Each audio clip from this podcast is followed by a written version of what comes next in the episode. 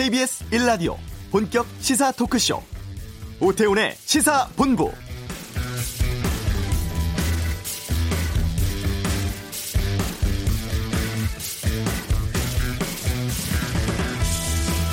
추미애 법무부 장관이 윤석열 검찰총장에게 이른바 검언유착 의혹 사건 처리와 관련해 지휘권 행사를 했습니다.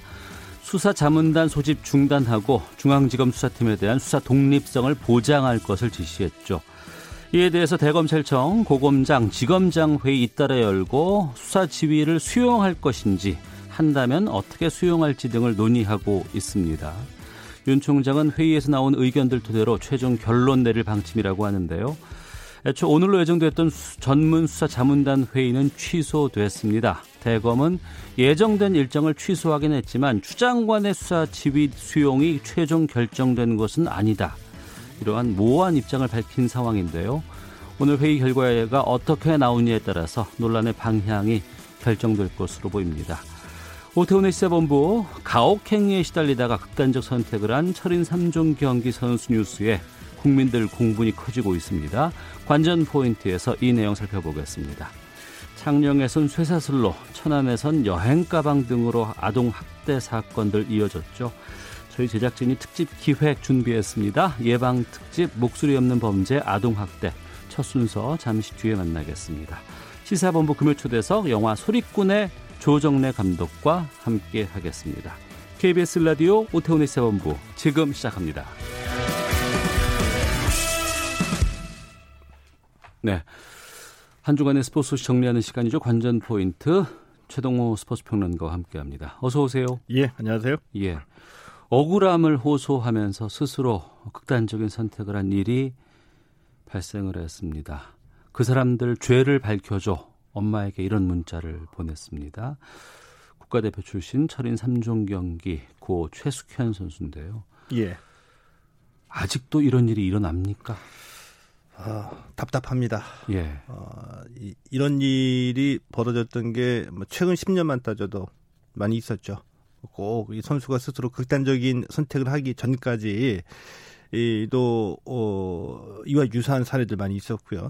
그래서 뭐 그때마다 굉장히 떠들썩했었죠. 네. 대한체육회 뼈를 깎는 고통으로 어, 앞으로 이런 일이 벌어지지 않도록 노력하겠다라고 했는데 이런 일이 또 벌어지고 있습니다. 어, 뭐 언론에 이 이름이 다 이제 공개가 공개가 됐기 때문에 이제 실명으로 이제 말씀을 드리겠는데요. 먼저 예. 이 최숙현 선수의 명복을 빌겠고요. 2017년부터 2019년까지 경주시청의 팀에서 철인 3종 경기, 그러니까 트라이애슬론이라고 보통 얘기를 하거든요. 선수로 뛰었거든요. 근데 이 기간 동안에 이제 경주시청 감독하고 선배 총 4명에게 폭행, 폭언, 폭언 등을 당했다고 자신의 일기장에다가 이제 기록을 했고요. 네. 폭행 당하는 상황을 녹음해서 이 녹음 파일을 남기기도 했습니다. 그건 밖으로 알리겠다는 의지가 담겨 있는 뜻 아니겠습니까? 실제로 여러 군데 진정을 냈죠. 네. 그런데 도움을 받지 못했어요. 음. 외면받았다는 얘기죠. 네. 근데 아마도 이 극단적인 선택을 한 가장 큰 이유는 더 이상 나를 지켜줄 나를 어, 내가 버틸 힘이 없다. 그거죠. 예. 그것 때문에 이제 지난 26일에 예, 스스로 목숨을 끊는 이 안타까운 일이 발생을 했습니다. 음, 그 해당 감독은 폭행 부인하고 있다고 하던데. 예. 글쎄요. 그 기록이 남아 있으니까 일기장이라든가 녹음 파일이라든가. 네, 남아 있습니다. 일단은 이 폭행했다라고 남긴 이 같은 팀의 그 동료 선수들, 그러니까 선배가 되겠죠. 그리고 이제 경주시청의 감독은 폭행을 부인하고 있습니다. 부인하고 있는데 이, 이 녹음된 녹음 파일을 들어보면 네. 욕설이 나오고요. 그 이를 꼭 깨물어라는 얘기 직후에 구타하는 소리가 들리죠. 어. 그리고 일기장에 계속 이 일들을 기록을 해왔고요. 예. 어제는 한 방송사와의 인터뷰에서 이 최숙현 선수의 동료 선수가 직접 나와서 인터뷰를 하면서 폭행이 있었다라고 증언을 하기도 했습니다. 네. 이 동료 선수들의 증언에 따르면은 심한 모욕감을 음. 느끼는 사례들이 많이 있는데 예를 들면은 어 이제 그 체중 아무래도 선수이다 보니까 체중 감량 이제 진시가 내려왔거든요. 그런데 뭐 어, 기록이 좀 부진하거나 이 몸무게가 늘어날 경우에 그렇게 너가 좋아하는 빵을 한번 먹어봐. 20만 원어치 빵을 사가지고 다 먹게 했다는 이게 이제 식고문이라고 좀 표현이 돼서 나오고 있죠. 네. 어, 이 빵을 먹다가 세 명의 선수들이 다 토해내고 아이고. 이런 일도 있었다고 얘기하고요. 또 아침에 음, 감독에게 얘기하지 않고 어, 복숭아를 먹었는데 이 체중 감량 어, 몸무게 늘어났다고 이 복숭아 복숭아 한 개 먹었다고 뺨을 스물 차례 음. 때린 일도 있었고요. 이런 일이 있었으니까 참 견디기 힘들었겠죠. 그래서 어, 이 치스켄 선수의 심정이 다 드러나는데 네. 어, 이 마지막에 남긴 카톡 엄마한테 보낸 그 카톡 내용이 음. 엄마 사랑해 그 사람들 죄를 밝혀줘입니다. 음. 네. 어, 대한체육회라든가 여러 기관에서 이런 거 감독할 권한이 있습니다. 예. 여기다가 여러 차례 진정서도 내고 호소를 했다고 하는데 전혀 도움을 받지 못했다고요. 그동안에도 많은 분들이 노력을 해왔고 이와 같은 일들이 벌어지지 않도록 하기 위해서 또 네. 일부 성과도 있었습니다. 그래서 어, 제도적으로 개선도 하고요.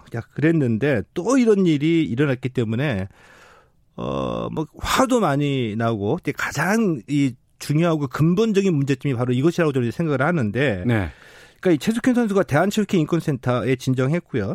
경북도 체육회에도 진정했고 철인 3종 경기 협회, 경주시청 등이나 다 진정을 냈습니다. 그래요. 예. 어. 이 관계 기관이 근데 전부 다 형식적인 절차만 밟았을 뿐이지 실질적인 도움을 주지 못했다는 얘기죠. 네. 심지어는 이건 이제 증언입니다. 증언인데 이 장례식이 있었잖아요. 예. 철인 삼종 협회 어, 철인 삼종 경기 협회 임원이 나와서 장례식 때에는 입단속을 시켰다는 겁니다. 누구한테요? 선수들에게요. 아 장례식에 조문 들어온 선수들에게 예. 쓸데없는 얘기해서 소문나지 않게 해라. 어. 이런 증언까지 나왔고요. 이 저는 이제 어제 대통령께서 한마디 언급을 하셨고요. 이 문제에 대해서 예. 이 차관을 중심으로 조사단을 문첩에서 꾸린다라고 하는데 폭행이 있었는지 없었는지 음. 또 어, 폭행이 있었다면 가해자들이 어떤 처벌을 받아야 되는지 네. 이거는 네. 지금 이제 검경에서 수사가 진행 중이니까 거기서 다 알아서 할 거라고 봅니다. 예. 왜 그동안 공들여 만들어놨던 인권과 관련된 시스템, 음. 대한체육회 스포츠 인권센터, 네. 또이 경북도 체육회 여기에서 인권과 관련된 시스템이 왜 제대로 작동이 되지 않는지. 어. 최숙현 선수가 언론에 공개하기 전에 공개하기 전에 진정서를 냈을 때 네. 이게 왜 제대로 작동이 되지 않는지를 밝혀내는 게 어. 문제의 핵심이라고 봅니다. 그 단계에서 시스템이 작동이 됐다 그러면 이런, 이런 안타까운 죽음이 예, 있을 예, 예. 수 없지 않았겠습니까? 아, 의미 있는 말씀해 주셨고요. 그 앞서서 그래도 이제 뭐 뭐 철인 3종 경기협회 경주시청 특히 이제 대한체육회 스포츠 인권센터 이 인권센터 만들어 준 거 아니에요? 예, 그렇죠. 근데 여기다가 진정을 했는데 왜 제대로 역할을 안 했을까요? 어, 최숙현 선수 사건 발생하기 전에도 선수들한테 저 이런 얘기 많이 듣습니다. 직접 들은 얘기를 말씀을 드리면은 네. 믿음이 안 간다는 얘기예요. 인권센터. 인권센터 자체가 믿음이 안 간다. 예, 스포츠 인권센터에 있고요. 또 이제 클린 스포츠 센터가 있거든요. 인권센터는 예. 인권과 관련된 일, 인권 침해 사례, 그리고 이 클린 스포츠 센터는 비위나 부정 행위들을 고발하는 거거든요. 근데 일단 어떤 일이 벌어지냐 하면은 선수들이 억울한 일을 당하거든요. 예. 그러면 가장 먼저 이제 해당 종목에서 어, 해당 종목의 그 협회와 해결을 보려고 하는데 이게 안 됩니다. 그럼 네. 마지막에 이제 선택하는 게 대한체육회 인권센터거든요. 네. 근데 인권센터에 접수를 하게 되면 음. 인권센터가 이 사건을 네. 다시 이 선수의 해당 종목 협회에다가 이첩을 해요. 거기서 조사를 하라고. 어. 그러면 어떤 일이 벌어지냐면 가해자 가해, 가해자와 다시 만나게 되죠. 예. 그리고 배신자 소리를 듣게 되죠. 그 가해자가 또 일을 처리할 거 아니겠어요? 예. 그리고 예를 들면 감독이라고 한다면 우리나라 거의 대부분의 종목이 우리 등록 선수들이 뭐 대부분의 종목 비인기 종목들이 어, 몇천 명도 안 되거든요. 네. 그 속에서 예를 들면 중학교, 고등학교, 대학교 거치고 군대 갔다 오고 실업팀의 감독을 맡을 정도라고 한다면 음. 그 정도의 커리어면 해당 종목의 연맹이나 협회에서 모르는 사람 없습니다. 네. 다 알죠. 어. 근데 이걸 대한체육회가 다시 해당 종목으로 조사하라고 하고 해결하라고 보내니 선수는 정말 죽을 만큼의 고통을 무릅쓰면서 가해자와 다시 만나야 되는 거예요. 네.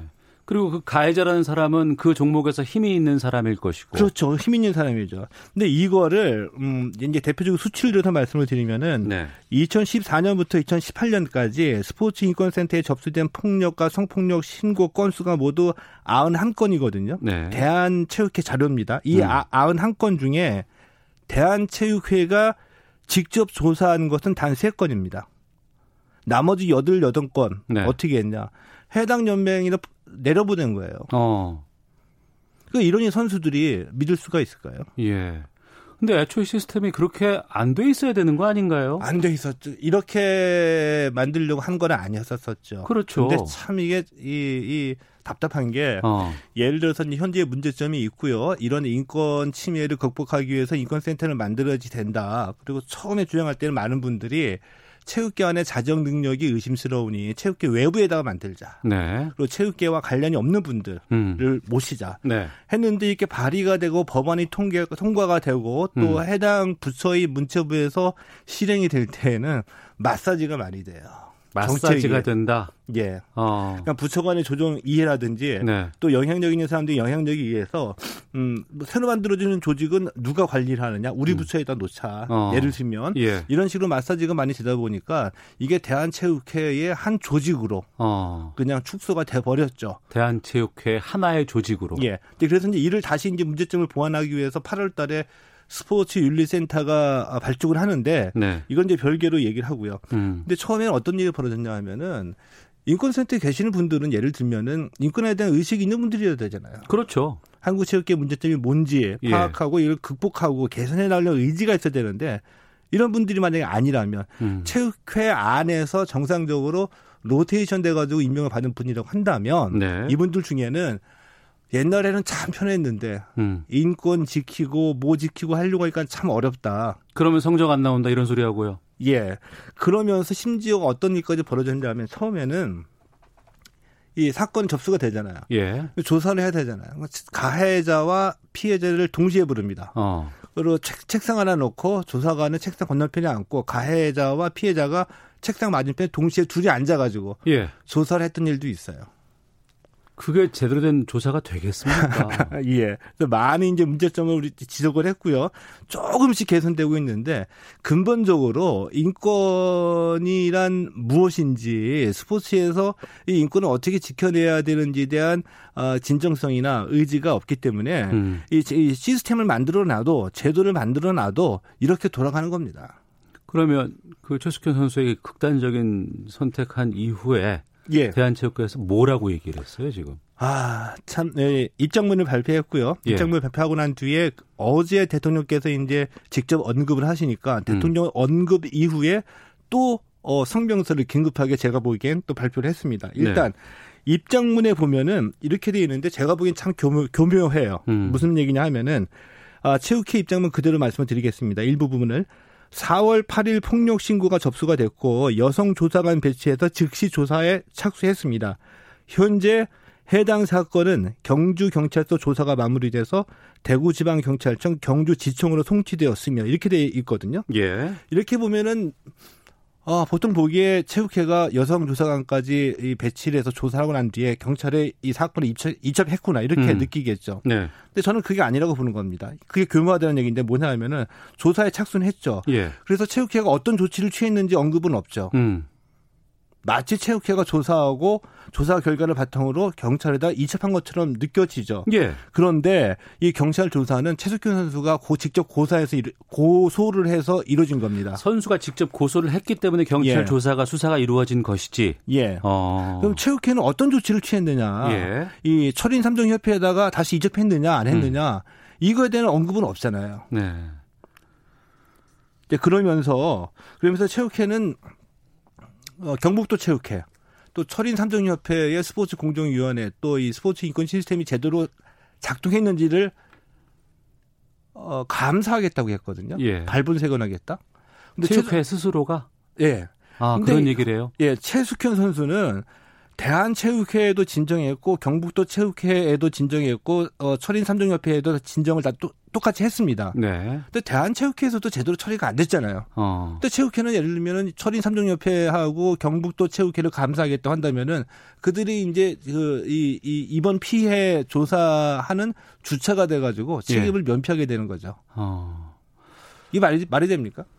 참 요즘 같은 시대에 이런 일이 아직도 있다는 것 그리고 예, 예. 시스템을 만들어 놨는데 앞서 어떤 조직에서 마사지를 했다는 그 말씀이 상당히 좀 그 피부에 와 닿는데요. 청취자께서도 좀 많은 문자가 오고 있는데 김부성님 최 선수가 그 모진 고통에서도 탈출하지 못한 이유는 소문 나면 인생 끊어질까 걱정됐기 때문일 겁니다. 의견도 있고 뭐 삼태훈님 0798님 이 진정 냈는데 해결되지 않은 상황에 대한 문제가 상당히 많습니다. 진정서를 넣어도 해결되지 않았을 때 무너지는 그 마음을 상상하니 마음이 답답합니다. 인권센터, 경주시청 등 관련 단체들도 최 선수의 죽음에 대한 책임에서 자유로워서는 안 됩니다. 최종옥님, 대한체육회 입장이라는 것이 면피용 성명이네요. 라는 의견들을 보내주고 계시는데요.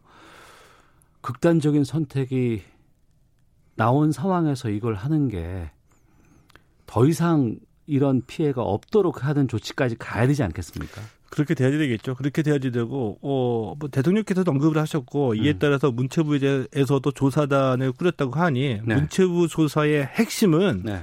폭행이 있었느냐 없었느냐, 형사처벌을 어떻게 내릴까 이게 아니라 음. 왜 여태껏 구축해 놓은 인권 시스템이 제대로 작동하지 못했느냐 네. 이거를 밝히는 데 있다라고 보고요. 또 그리고 이런 얘기 한번 꼭 좀 듣고 싶어요. 지금까지 그 어느 누구도 사죄한다는 얘기 없었어요. 예. 미안하다는 얘기. 대한체육회 어. 입장문에서도 예. 안타깝다 그랬습니다. 어. 반복되고 있는 이런 사건 명확하게 죄송하고 사죄한다. 이번 일 사태 수습하고 제가 책임지고 물러나겠다. 음. 이런 말 하는 분 좀 보고 싶어요. 예. 계속 좀 챙겨봐 주시고요. 다음 예. 주에도 좀 후속 상황들 어떻게 전개되고 있는지 좀 알려주시길 부탁드리겠습니다. 예. 예. 관전 포인트 최동호 스포츠 평론가와 함께했습니다. 고맙습니다. 예, 고맙습니다. 자, 이어서 이 시각 교통 상황 살펴보고 헤드라인 뉴스 듣고 오겠습니다. 교통정보센터 김민희 리포터입니다. 네, 고속도로 정체 점심시간에 접어들면서 돌발 구간 중심으로 남아 있는데요. 남해고속도로 부산 쪽으로 하동 부근 2차로에서는 고장난 화물차를 처리하고 있습니다. 이후로 창원 2터널에서 있었던 사고는 처리 작업이 마무리됐는데요. 하지만 창원 1터널부터 창원 분기점 사이로 7km 구간에서 긴 정체 남아 있습니다. 서울 외곽고속도로 일산에서 판교 쪽으로 노우지 분기점 부근 5차로에는 고장난 차가 서 있고요. 더 가서는 계양에서 송내 사이로 속도 줄여 지납니다. 서울시내 강변북로 구리 쪽으로 원효대교 부근에서는 사고가 났습니다. 1차로를 막고 처리 작업을 하고 있어서 마포대교부터 정체인데요. 이후로도 반포대교까지 정체 이어지고 있습니다. 같은 방면 올림픽대로에서도 사고가 났습니다. 반포대교를 앞둔 지점인데요. 4차로를 막고 처리 작업을 하고 있어서 노량진 수산시장부터 지나는데 20분 가까이 걸리고 있습니다. KBS 교통정보센터였습니다.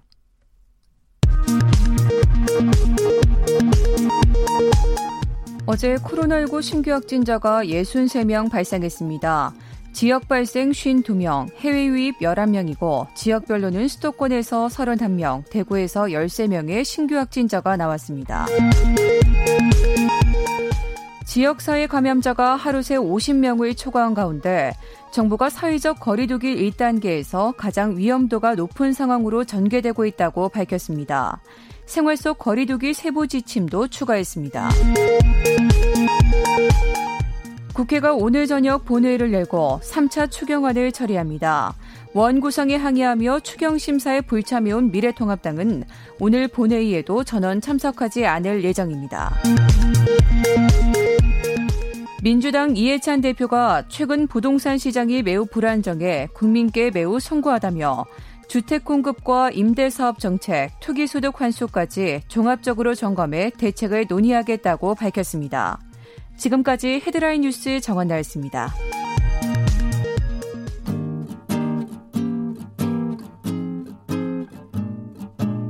KBS 1라디오 오태훈의 시사본부 여러분의 참여로 더욱 풍성해집니다. 방송에 참여하고 싶으신 분은 문자 9730번으로 의견 보내주세요. 짧은 문자는 50원, 긴 문자는 100원의 정보 이용료가 붙습니다. 애플리케이션 콩과 마이케이는 무료고요. 시사본부는 팟캐스트와 콩, KBS 홈페이지를 통해 언제나 다시 들으실 수 있습니다. 많은 참여 부탁드려요. 네, 오태훈의 시사본부 듣고 계신 지금 시각 12시 40분 향하고 있습니다. 저희 수요일에는 사건 사고를 어, 다루는 아는 경찰이라는 코너가 있습니다.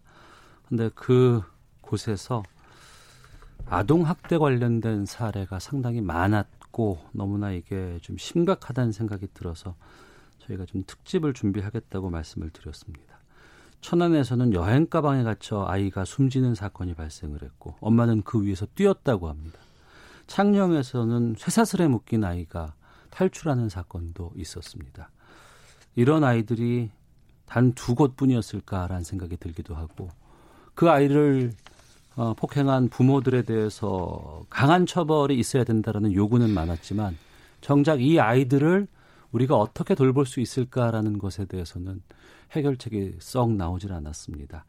저희 시사본부 초대석 전에 오늘 특집으로 좀 어, 기획을 좀 준비를 했습니다. 반복되는 아동학대 실태 살펴보고 대안 마련할 수 있을지 어떤 것이 바른 대안이 될 수 있을지 살펴보는 좀 기획 특집을 7월 한 달 동안 가져보도록 하겠습니다. 첫 시간 오늘은 아동 학대 피해 현주소에 대해서 말씀을 나눠 보겠습니다. 먼저 아동권리보장원의 장화정 아동학대 예방사업본부장 나오셨습니다. 어서 오세요. 네, 안녕하십니까. 예. 그리고 한겨레 신문의 하어영 기자도 함께 하십니다. 안녕하십니까? 네, 안녕하세요. 한겨레 하어영입니다. 예. 앞서 제가 창녕, 천안 상황 말씀을 좀 드렸습니다만 최근에 아동 학대 사건이 도드라지게 많이 나오고 있습니다. 두 분은 이 사건들을 어떻게 보고 계세요? 사실 저는 이제 아이를 키우는 부모이기도 하고 또 아동 학대 예방 본부에서 업무를 하고 있으니까 정말 가슴이 아프고 네. 마음이 무겁습니다. 어, 이번 기회에 정말 이런 사건들이 다시 재발되지 않도록 네. 대책을 다시 한번 꼼꼼히 보고 보완하고 뭔가 좀 제대로 할 수 있는 부분들을 점검해 보는 그런 시간으로 저희는 생각하고 있습니다. 네. 하호영 기자께서 아동 학대에 관한 뒤늦은 기록 이러한 취재기를 쓰셨더군요. 그 제목은 말씀하셨던 것처럼 아동 학대에 관한 뒤늦은 기록인데요. 예. 네, 이것은 우리 사회의 아동 학대 사망과 관련된 리포트예요. 어. 아, 이번 사건과 관련되어서 말씀드리자면 천안에서 벌어진 그 여행용 가방에서 숨진 사건 사망까지 간 사건들에 사망까지 대해서. 간 사건을 주로 다룬 어. 내용이죠. 예. 당시만 보면 그 2008년에서 14년 동안 그 보건복지부가 발표한 그 사망 아동 84명 외에도 사법기관에서 저희들이 따로 어, 숫자를 좀 추산을 해서요. 112명의 죽음이 어떻게 이루어졌는지를 어, 추적하고 그것을 분석한 그런 보도를 책으로 엮은 어, 그런 결과물이었습니다. 네. 학대 끝에 사망까지 이르게 된 상황이 그렇게 있다는 거 아니겠어요? 예, 맞습니다. 실제로 학대의 형태는요. 그 신체 학대와 방임으로 이루어지는데요. 대부분의 그 사망에 이르기까지는 그 신체 학대가 우리 사회가 적극적으로 개입하지 못하면서 어. 사망에 이르게 되는 예. 그런 결과들로 이루어집니다. 예. 그 장 본부장께서 속해 있는 네. 아동권리보장원 네. 학대 예방 사업본부 어떤 일을 하는 곳이에요? 네, 아동권리 보장원 좀 생소하시죠. 예.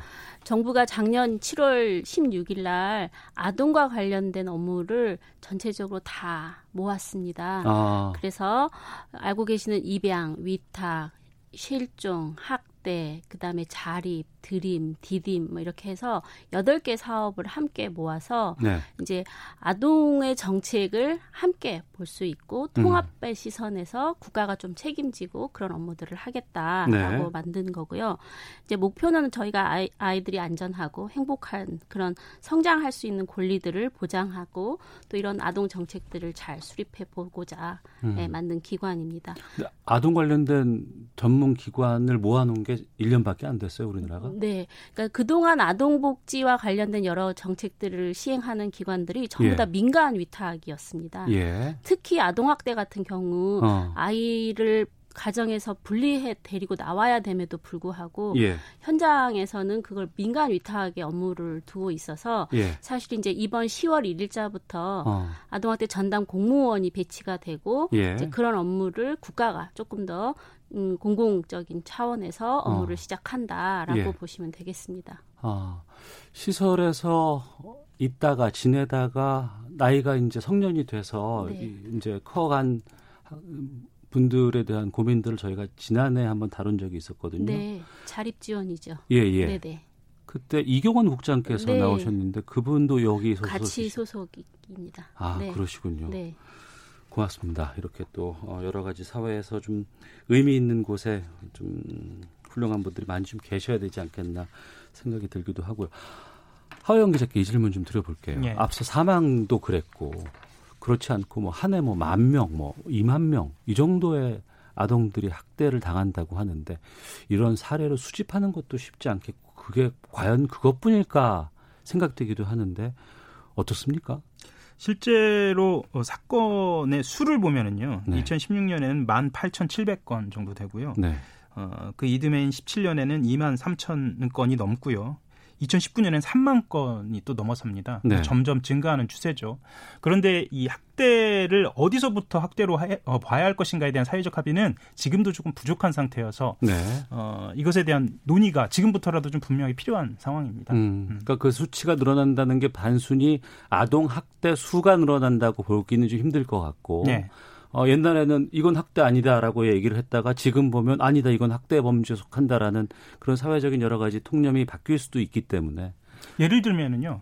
그 마트에서요. 네. 그 어린이 장난감 코너에서 때를 쓰는 아이를 네. 너 이렇게 하면 두고 갈 거야 하면서 멀리 떨어지는 경우 예, 예. 이런 경우들이 아마 종종 보여질 어. 거예요. 예, 예. 이게 학대일까 아닐까? 어. 당연히 학대입니다. 예. 전 같으면은 그 정도 훈육은 괜찮지 이렇게 생각하시는 분들도 뭐 때리는 건 안 된다고 하지만 물론입니다. 그 애 저렇게 해야 하면은 저렇게 좀 멀뚱멀뚱 지켜보고 엉덩이 툭 이 정도도 아마 가능하다고 생각하셨을 거예요. 그것이 예. 아니라 어. 그렇게 고립시키고 방임하는 것조차도 학대거든요. 예. 이 정도 사회적 합의까지는 최소한 우리가 가야 하는 상황이다. 음. 저희는 그렇게 판단하고 있습니다. 장 본부장께서 어떻게 보세요? 어, 당연히 지금 기자님이 너무 잘 말씀해 주셨는데 네. 사실 과거에 우리가 알고 있는 콩쥐 팥쥐도 사실은 학대였죠. 음. 그렇잖아요. 네. 그 아이를 계모가 어. 노동을 시킨 상황이잖아요. 심지어. 그렇습니다. 예. 네. 근데 그때는 그냥 권선징악을 가리켰 있었던 상황이었고 어. 예. 그게 무슨 인권이냐 학대냐 권리냐 이런 부분에 대한 어. 얘기가 사실은 없었죠. 예. 근데 지금 말씀하신 것처럼 아이에게 정서적으로 위협하고 비난하고 무시하고 음. 뭐 비교하는 이런 것도 사실 정서 학대에 해당합니다. 네. 그래서 이제 많은 우리 국민들과 시민들이 이런 부분에 조금 더 아 이렇게 이, 이런 부분들이 아이들에게 큰 상처가 되는구나 음. 이걸 좀 인지하셨으면 좋겠습니다. 네. 주로 어디에서 학대가 일어나고 어떤 형태의 학대가 일어나는지는 학 기자께서 좀 말씀해 주실 수 있을까요? 어, 아주 쉬운 질문이고 쉬운 답입니다. 네. 네. 10곳 중 8곳이 예, 가정 내 학대가 이루어지거든요. 네. 아까 어, 여쭤보시고 답하신 내용 안에도 좀 들어있는 내용 같은데요. 어, 사실은 그 가정 내에서 그렇게 많다는 것은 은폐될 가능성도 높다는 음, 그런 겁니다. 네. 그리고 상황이 주로 생활에서 벌어집니다. 그렇죠. 어, 저희들이 이제 분석한 자료를 보면 아동학대의 이유가 무엇냐라고 물었거든요. 가장 많은 게 생리적인 이유예요. 음, 예, 생리적인 그러니까, 이유. 네. 예를 들면 울어서. 어. 그리고 어, 잠을 자지 않아서. 예. 변을 가리지 못해서. 어. 사실 아동학대라고 하면 아동이잖아요. 아동은 그럴 수밖에 없어요. 없죠. 예. 어, 그런데 학대 이유예요, 그것이. 어. 사실 그것을 알고 저희들도 사실 깜짝 놀랐거든요. 예. 그 다음이 훈육입니다. 예. 그러니까 우리가 생각하는 생리적인 이유로 학대가 이루어지고 음. 그것을 하지 못한다고 훈육하는 과정에서 이루어지는 것입니다. 네. 그리고 더 놀라운 사실도 있어요. 뚜렷한 이유가 없다도 있습니다. 한 10명 중 1명 정도는 뚜렷한 이유 없이 학대를 했다라고 증언하는 경우가 있거든요. 그 습관적인 거라고 그렇죠. 볼수 있겠군요. 그만큼 사회적 개입이 중요하고 필요하다는 것이죠. 예. 그러고 나서는 아이가 뭐 멍이 든다거나 회초를 들고 나서 잠자고 있을 때 뭐 약 발라주면서 이건 내 사랑해서 하는 거야. 이거가 바로 학대인 거 아니겠어요? 그건 정말 옛날 얘기이죠. 네. 지금은 그거 정도면 학대라고 받아들이실 것 같은데요. 그렇죠. 예, 예, 예. 예. 아동 학대 가해자가 상당수가 이제 부모의 입장이고 집 안에서 이러는 일도 이루어진다 그러면 글쎄요. 주변에서 만약에 이걸 알고 있다고 하더라도 소리가 난다는 걸 확인을 하고 아이로부터 엄마한테 맞았어요. 아빠한테 엄청나게 매질을 당했어요라는 걸 들어도 이걸 경찰에 신고하면 잘 처리를 해줄 수 있을지. 지금 청취자 이태원 님은 아이들 대상 범죄 전담 수사기관이 우리나라에 있나요라는 질문도 주셨는데. 아이들 대상 이제 학대 전담 공무 아니 경찰이 있긴 합니다. 네. 근데 이제 아동 학대만 전담하시는 게 아니라 가정 폭력도 하시고 또 어. 학교 폭력도 하고 여러 거를 같이 하시는 거죠. 내 주변에 그런 분들이 다 계세요. 그 전담 경찰관들이 다 계세요. 네. 아 그래요. 네. 어, 그럼 그 우리가 보통 111이라든가 이런 네. 곳으로 신고를 하면 다 네. 그분들을 통해서 그렇죠. 그러니까 지금 이제 아동 학대가 의심됩니다라고 112로 신고를 해 주시면 예. 코드 2가 내려집니다. 코드 2요? 2. 네. 어. 그럼 그 코드 2는 지구대가 5분 안에 현장에 나가야 되는 상황입니다. 예. 네. 그래서 이제 현장에 나가서 어. 정말 응급한 상황이고 진짜 말씀하신 것처럼 애가 울고 있고 맞고 있고 예. 상처가 막 있고 이런 상황이면 아이를 응급 조치라는 걸 할 수 있습니다. 응급 조치는 조치. 어떻게? 네. 아이를 보호하는 거죠. 어. 응급적으로 아이를 보호하는 건데 예. 그건 72시간 동안만 이루어집니다. 예. 네. 그래서 아이가 혹시나 병원에 가야 되는 상황이면 병원도 데리고 가고 어. 보호 시설이 필요하다고 생각하면 3일 동안 보호 시설에 넣을 수도 있고 예. 행위자의 행동을 제지할 수도 있습니다. 어. 그러면 이제 같이 임시 조치가 또 함께 이루어집니다. 예. 좀 어려우신데 임시 조치 는 행위자에 대한 조치입니다. 어. 아버지 너 아이에게 100m 접근 금지해. 전화하지도 마라. 예. 만나러 오지 마. 그렇게 뭔가 조치들을 하면서 일단 가서 교육받고 아동보호 전문기관 가서 음. 20시간이라도 교육받고 들어오면 우리가 이제 그 이후를 보겠어 라고 얘기하시는 것이 임시 조치입니다. 근데 이제 문제는 이렇게 심각한 상황일 때는 말씀하신 것처럼 이런 조치가 태워지고 112가 출동도 하고 뭔가 이루어지는데 네. 아까 말씀하신 것처럼 기본적으로 가정 안에서 이루어지고 음. 또 아주 경미한 네. 네. 상황이면 이런 걸 할 수 없는 상황인 거죠. 그렇죠. 네. 민감하게 괜히 신고했다가 그렇죠. 경찰이 출동을 했는데 네. 집에 초인종을 누르고, 누르고 아이하고 부모를 만나봤더니 음. 우리 뭐 별일 없어요. 그냥 네. 우리 잘 지내고 있어요. 아이는 무서워서 왜 오셨어요? 이래 버리면 네.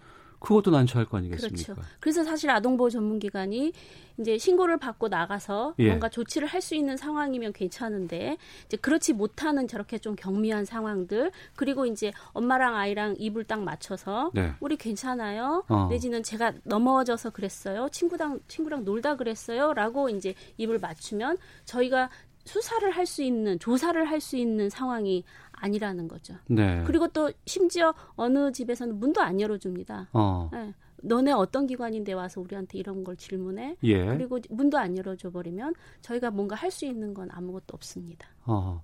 하 기자님 취재 과정에서 좀 이런 부분들에 대한 어려움들 좀 많이 겪어보셨을 것 같아요. 안타까운 점이 바로 이 지점인데요. 그러니까 예.